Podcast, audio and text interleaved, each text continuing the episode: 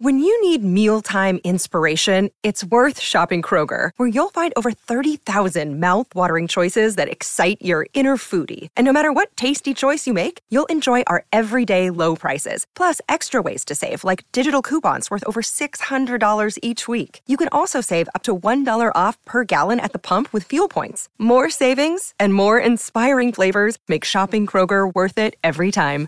Kroger, fresh for everyone. Fuel restrictions apply. Another day is here, and you're ready for it. What to wear? Check. Breakfast, lunch, and dinner? Check. Planning for what's next and how to save for it? That's where Bank of America can help. For your financial to-dos, Bank of America has experts ready to help get you closer to your goals. Get started at one of our local financial centers or 24-7 in our mobile banking app. Find a location near you at bankofamerica.com slash talk to us. What would you like the power to do? Mobile banking requires downloading the app and is only available for select devices. Message and data rates may apply. Bank of America and a member FDIC. Um, let's go to footy, Coons. How about that? Let's talk about some AFL because it is starting to heat up a little bit at a number of clubs across the league. Our next guest, um, it takes, I guess, it takes a special type of football journalist to be on the tools at this time of the year in late November, and that's exactly what this man is. One of AFL media's absolute finest, if not the finest, and recently engaged too. Josh Gabelich, welcome to Sports Day and congratulations. Hello, Tom. Hello, Coons. Yes, I am one of those strange types that likes getting around to clubland at this time of year. There's just a little bit more to see. There's a little bit of a relaxed vibe with no premiership points on the line. So, although the weather hasn't been great, it was awful at Waverley Park this morning. so you, you, they're open sessions at the moment, Josh. You don't have to sneak in or jump out of dumpsters or anything to try and see what's going on. No, none of that, Coons. You can sort of see plenty. I mean, not at the moment. There's not a great deal of match in. That'll crank up in December and, and late January when they come back. But no, they give you plenty of time at this time of year. Where do you want to start? What club do you want to start at, Josh? Who's been the most interesting from what you've seen? Well, I haven't seen too much this year, but I was at Hawthorn today and watched watched their session, and I suppose, I mean, you and I are intrigued at this time of year with some of the changes that are made to footy departments. I reckon the assistant coach and development coach space has been really interesting this off season on the back of a bit of a soft cap bump. We've seen plenty of plenty of changes, and one that arrived today at Hawthorn I found really interesting. That's Arryn Siposs, who at the start of this year was playing in the Super Bowl for the Philadelphia Eagles, and today he was signed by Hawthorn as a development coach. So pretty amazing to, to think about his sporting journey, given his time at St Kilda and his time at Auburn University and his three years in the NFL. And, and he, since he was let go by the Eagles, he's been looking to come back to the AFL and get into coaching. He's actually signed with Williamstown as an assistant coach there, and he's now at Hawthorn, and it's on the back of his relationship with Andy Collins, who's head of, head of development at Hawthorn. He coached him at Willie before he started his punting journey. So a really interesting name that's been added by the Hawks. So, I mean, we sometimes obsess over American sports and, and emulate it in our game. Do you think that that element was one of the reasons why they've signed Arryn to bring that sort of American flavour in and see what they do differently over there to pick up on a few things here? Well, he's got an exercise science and a teaching background, and he was coaching well, at Brighton Grammar before he departed. So I think this has been in his long-term planning for some time. But I dare say his experiences, even at Auburn University, have, have really set him up for this path. But he's only 31. I thought he might have another crack at at making it as a punter, if not, you know, this season, next season, or in years to come. So I was surprised that he made the decision to come home, but not surprised by the coaching aspect because I know for some time this has been part of his next phase. What about on the track? Who's burning it up at Waverley? well, Josh Weddle is the one, Coons. He's he's off and running. He, he, he dominated day one with a with a big yo-yo test and there was a thought that he'd actually beaten the test, which I don't think is possible. But defeated the yo-yo, but he, he won it by a long way. So they're thrilled with the way he's come back. I mean, he had a great first year, of course, one of their best first year players. So he looks to be raising the bar again. They've got a test on Saturday. I'm not sure if they're across that, but they've got a they've got a fitness test on Saturday. So I'm sure he will dominate get that again. And, and Josh Ward and Cam Mackenzie, probably the other two. They're, they're two former pick sevens that have had decent starts, but not massive starts to their AFL careers. But they've had a really good start to this pre-season, along with Connor Macdonald, and obviously heaps of interest in, in Connor Macdonald and and that forward line on the back of all the changes they've made, even with Nick Watson coming in last week and, and Jack Ginnivan, who was out there today and looking quite good. So plenty of young faces that are making a, an impression early at the Hawks. just on Ginnivan, so you, you, mentioned that he has actually officially started training. Did, did, he have to go back that early? I know a lot has been made about him not uh, fronting up day one, only a few weeks after winning a premiership. Surely he's due for a little bit more of an extended break. Well, he returned when he was required to return, so he could have returned maybe a week earlier with the younger players, given he is still a first uh, to fourth year players in that in that bracket still. But he was granted the extra week, given where Collingwood played. So he turned up at the start of last week and, and he's off and running. So they're, they're pretty happy with, with the way he started. He looked pretty sharp today. You know, you know as well as I do, Josh. It's been a pretty uh, eventful off season at the Western Bulldogs with lots of football department changes. Um, any news out of there? What, what have they been saying, and how are they going with uh, with lots of new faces around the place? Yeah, plenty of new faces.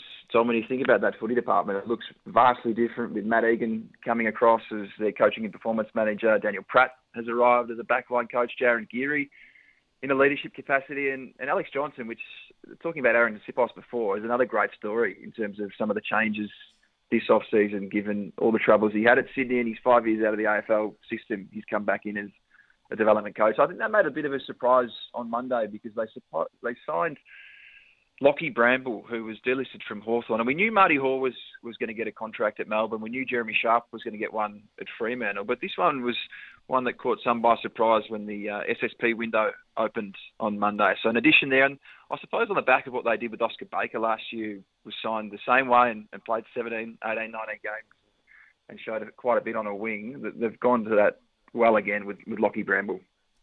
So everyone's back on deck now for the Western Bulldogs, or is it just some of the younger players? Because they, they do have uh, a conundrum or two when it comes to some players being out of contract at the end of 2024.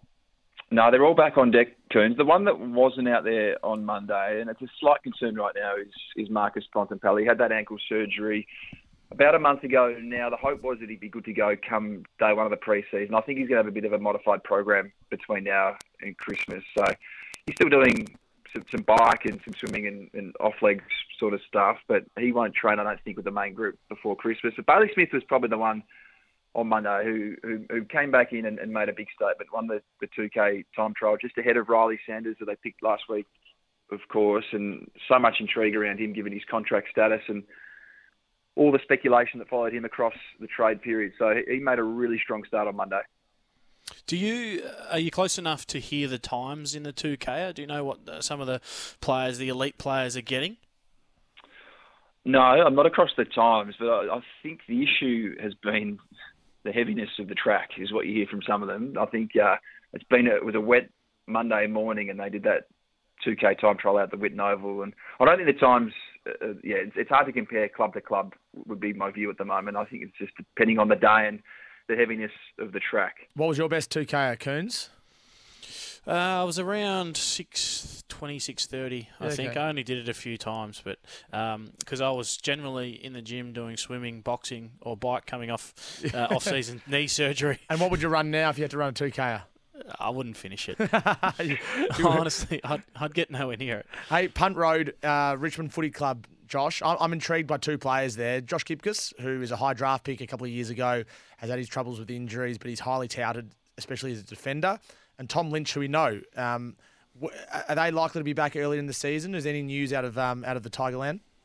I went out there yesterday, Tom, and Adem Yze did speak, and he, he preached patience with both of them. Obviously, two really important players at different ends of their careers, but both missed you know, essentially all of this year. Josh Gibcus didn't play at all after doing that hamstring in the pre-season, and Tom Lynch only played the first four games before breaking his foot. And I think right now, with a with more than 100 days, there is a quite confidence that they'll be right for that opening game against the Gold Coast Suns. But still, plenty needs to go right between now and then for them both to be available. Josh Gibcus is the interesting one because his hamstring issue, unless you follow it closely, it's actually much more complex than people realise. I mean he had hamstring tendon surgery in February and didn't play at all this year and was sent to Doha only a few weeks ago to go and meet with a, a sports medicine practice over there to find some answers because they've been searching for some answers. He's had some nerve issues and muscular atrophy and all these different problems that have just left them a little bit stumped to try and find some answers. But he's pretty close to full training. We won't see him train with the main group properly until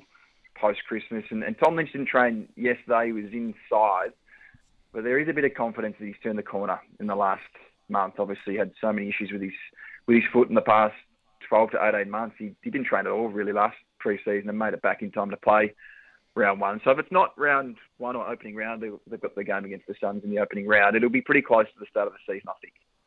Uh, Richmond fans will love to hear that. Um, Pies fans won't love to hear that Brayden Maynard has gone in for surgery, so he's out for a while with a shoulder. But they do have a few extras on the track for. Is there one spot left on the SSP for the Pies? They've actually got three spots, Coons. I think they're only going to fill two during the SSP and keep one open for the mid-season draft. But they're trialling five players at the moment. It's, it's on the back of the success they had with Oleg Markov this year. Don't forget, he was signed in February and became a premiership player in September. So they've cast the net pretty wide this this off this pre-season. They've got five players training, two delisted players in Brynn Teakle and Jack Bytel. They're looking at a, a star from the VAFA. Sam Sofronides is a, probably the best player in the Ammos, plays for Collegians, 23 year old, and then they've they've brought up two players out of their VFL program in Campbell Hustwaite and Josh Eyre. So a real diverse mix in terms of positions and ages, but they're looking for some mature bodies to add to the list. So I dare say they signed they'll sign two players, and it might not be just from this five. I think they might look at a couple more post Christmas, but a really interesting mix. Josh, love your work. You're all over the place, and you're all these different clubs, and I'm sure you're enjoying it as well. So. Uh, appreciate your time. Uh, uh, can we ask that you can come into the studio maybe in a couple of weeks' time, have a bit of a chat, maybe a longer discussion about what you've seen? Of course, of uh, course. Happy to. You're a good man, Josh. If you ask them on air, Coons, they rarely say no. That's the that's the tactic. Um, have no. a great night, Josh. We'll speak to you again soon. Thanks, Tom. Thanks, Coons.